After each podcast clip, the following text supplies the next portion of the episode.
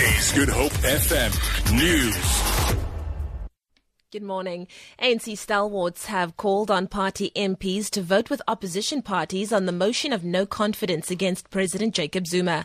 Yesterday, the DA said it had received verbal confirmation from the Secretary to Parliament, Genghazi Mgidlana, that its motion of no confidence in the president would be debated on Thursday.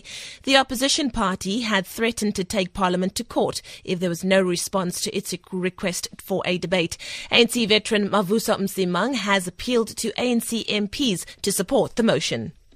When our president gets so errant, you would expect that a living organization would find a way of gracefully removing him. On the NEC, there are people who want the ANC to run according to its traditional values. They are drowned by a cacophony of noise that's coming from people who have everything to lose if Zuma went. Yes, I would say we should vote for the removal of this person.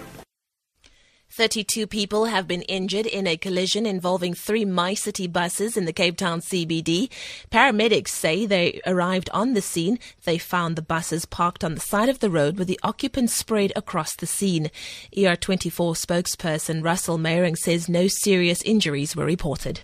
We're treated for the injuries and thereafter transported to various facilities in the area for further assessment. Traffic was heavily affected in the area due to the collision. Local authorities will be investigating the cause. The case against 8 Khayelitsha police officers facing charges of fraud have been postponed in the Bellville Magistrates Court. The 6 male and 2 female accused face 16 charges. They were part of a specialized unit at the Khayelitsha police station.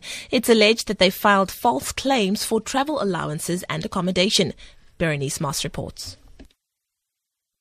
The matter was set down for plea and trial, but one of the accused lawyer has had to withdraw from the case due to a lack of funds. The accused has now opted for legal aid, and the case has been postponed for the new lawyer to be furnished with further particulars and to consult with his client.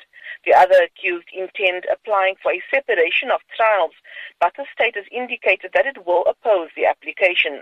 The case will resume on the 21st of November. The police officers are all out on a warning and have been suspended. Berenice Moss, SABC News, Baalwal. And finally, firefighters are remaining on the scene of the fishing trawler which caught alight at the Cape Town harbour last week. The Russian trawler MFV Verano, with 100,000 litres of diesel on board, caught fire earlier last week. City spokesperson Liesl Moody says all efforts are being done to contain the fire from flaring up again. We currently have 5 vehicles in attendance with a total of 23 firefighters, including support staff. The city firefighters are remaining on scene in order to ensure safety. At this time, no firefighting has commenced. Decisions are currently being made regarding the way forward. For Good Up FM News, I'm Leanne Williams.